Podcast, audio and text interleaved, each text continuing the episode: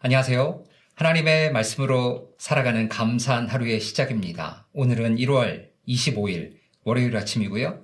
오늘 우리 가운데 주신 말씀 누가복음 8장 40절부터 56절에 있는 말씀입니다. 그 말씀을 제가 봉독하도록 하겠습니다. 예수께서 돌아오심에 무리가 환영하니 이는 다 기다렸음이로라. 이에 회당장인 야이로라 하는 사람이 와서 예수의 발 앞에 엎드려 자기 집에 오시기를 간구하니 이는 자기에게 12살 된 외딸이 있어 죽어가미러라. 예수께서 가실 때 무리가 밀려들더라. 이에 12해 혈루증으로 앓는 중에 아무에게도 고침을 받지 못하던 여자가 예수의 뒤로 와서 그의 옷가에 손을 대니 혈루증이 즉시 그쳤더라. 예수께서 이르시되 내게 손을 댄 자가 누구냐 하시니 다 아니라 할 때 베드로가 이르되 주연 무리가 밀려들어 미나이다. 예수께서 이르시되 내게 손을 댄 자가 있도다. 이는 내게서 능력이 나간 줄 알미로다 하신대. 여자가 스스로 숨기지 못할 줄 알고 떨며 나와 엎드려 그 손댄 이유와 곧 나은 것을 모든 사람 앞에서 말하니 예수께서 이르시되 따라 내 믿음이 너를 구원하였으니 평안히 가라 하시더니 아직 말씀하실 때 회당장의 집에서 사람이 와서 말하되 당신의 딸이 죽었나이다. 선생님을 더 괴롭게 하지 마소서 하거늘 예수께서 들으시고 이르시되 두려워하지 말고 믿기만 하라. 그리하면 딸이 구원을 얻으리라 하시고 그 집에 이르러 베드로와 요한과 야고보와 아이의 부모 외에는 함께 들어가기를 허락지 아니하시니라. 모든 사람이 아이를 위하여 울며 통곡하매 예수께서 이르시되 울지 말라 죽은 것이 아니라 잔다 하시니 그들이 그 죽은 것을 아는 고로 비웃더라.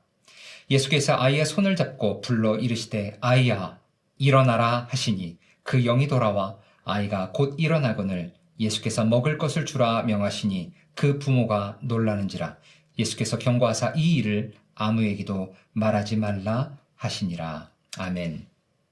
오늘 본문의 제목은 하나님께서 우리 가운데 믿음을 요구하십니다. 라는 제목으로 크게 세 가지로 함께 말씀을 나누기를 원합니다. 오늘 말씀을 통해서 하나님께서 예수님께서 우리 가운데 요구하시는 믿음이 어떠한 것인지 함께 공부하고 그리고 그 믿음대로 살아가는 우리가 되기를 소망합니다. 첫 번째, 하나님께서 우리 가운데 원하시는 믿음은요, 무리와 다른 믿음을 우리 가운데 요구하십니다.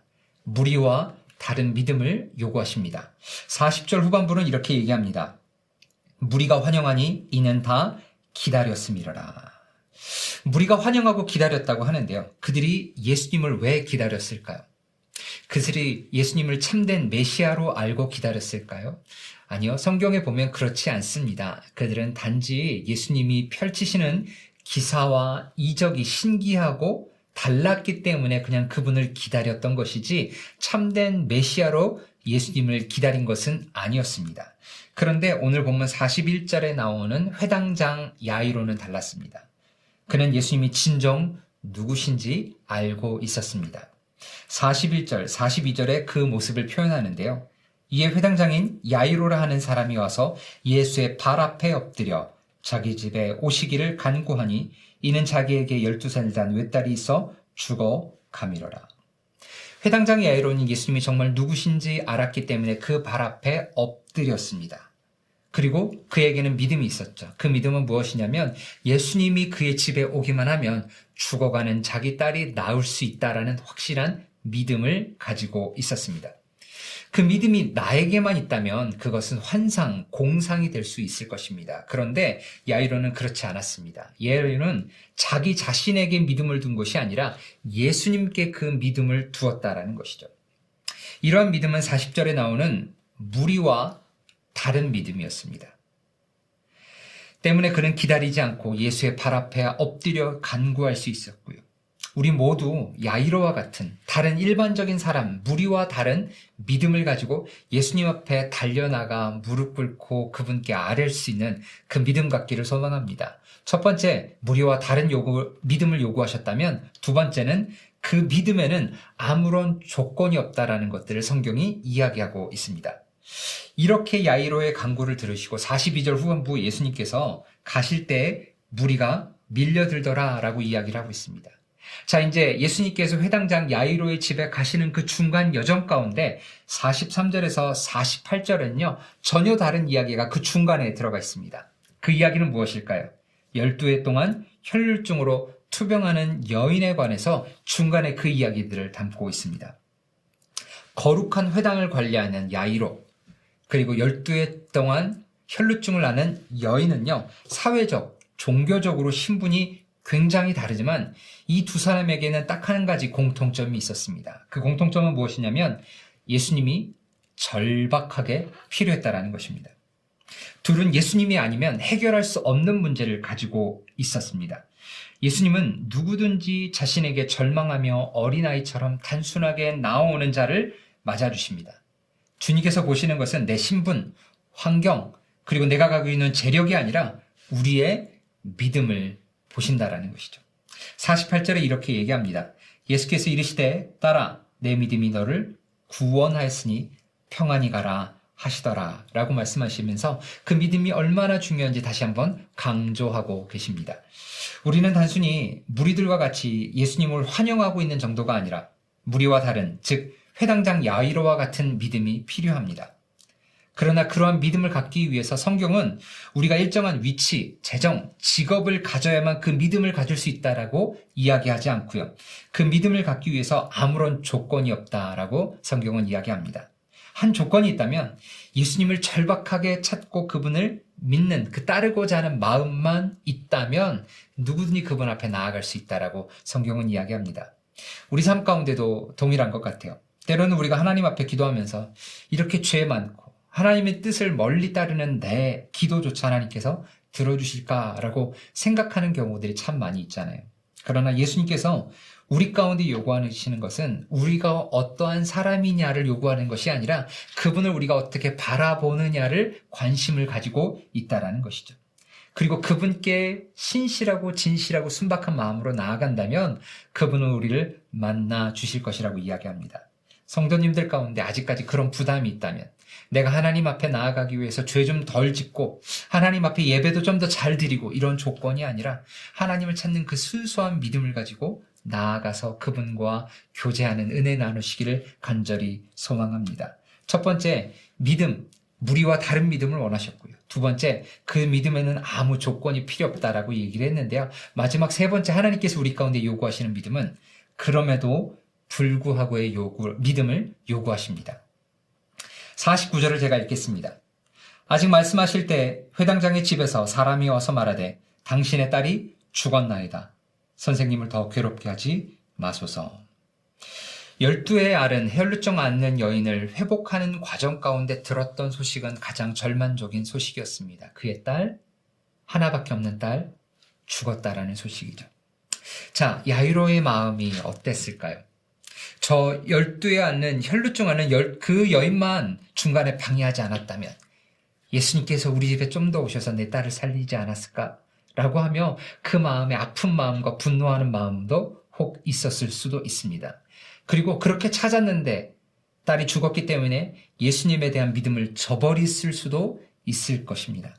그런데 야이로가 그런 믿음, 그런 행동을 하지 않았습니다. 야레오는요, 예수님이 누구신지 알았고, 믿음, 다른 무리와 다른 믿음을 가지고 있었고, 그리고 하나님 앞에 순수하게 나올 수 있는 믿음을 가지고 있었습니다. 그런데 그 결과는 굉장히 참담했잖아요.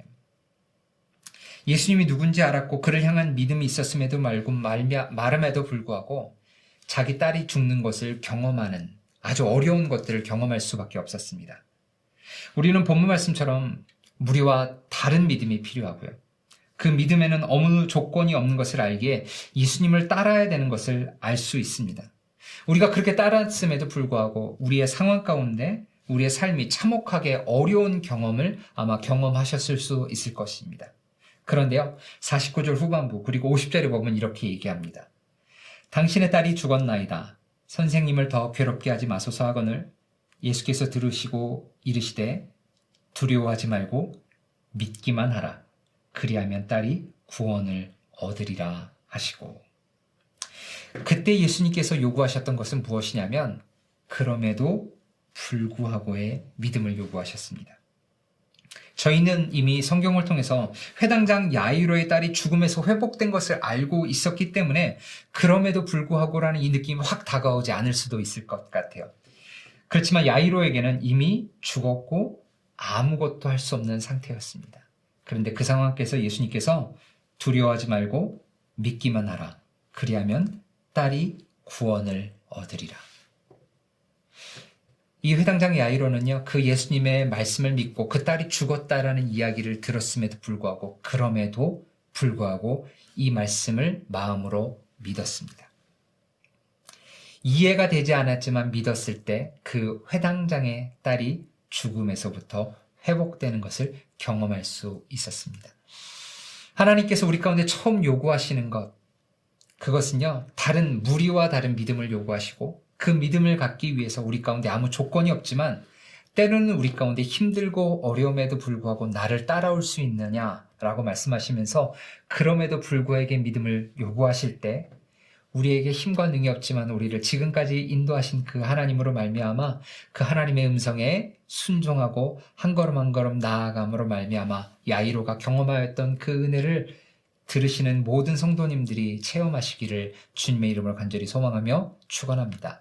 오늘 말씀을 생각하면서요. 짧게 세 가지로 함께 기도했으면 좋겠습니다. 첫 번째는 하나님 나로 하여금 우리로 하여금 그냥 무리들이 갖고 있었던 잘못된 믿음이 아니라 순수하고 참된 믿음 갖기를 소망합니다. 라고 기도했으면 좋겠고요. 두 번째는 하나님 나로 하여금 그 은혜의 믿음을 받음으로 하나님 앞에 나아갈 수 있도록 내가 조건을 걸고 나아가는 것이 아니라 순전하게 그 믿음으로 하나님 앞에 나아갈 수 있도록 나를 붙잡아 달라고. 그리고 우리 상황 가운데 힘들고 어려울 때라도 그럼에도의 믿음을 간구하고 나아갈 때 하나님이 주시는 은혜를 체험할 수 있도록 이 세 가지를 놓고 함께 기도하도록 하겠습니다. 기도하겠습니다. Thank you.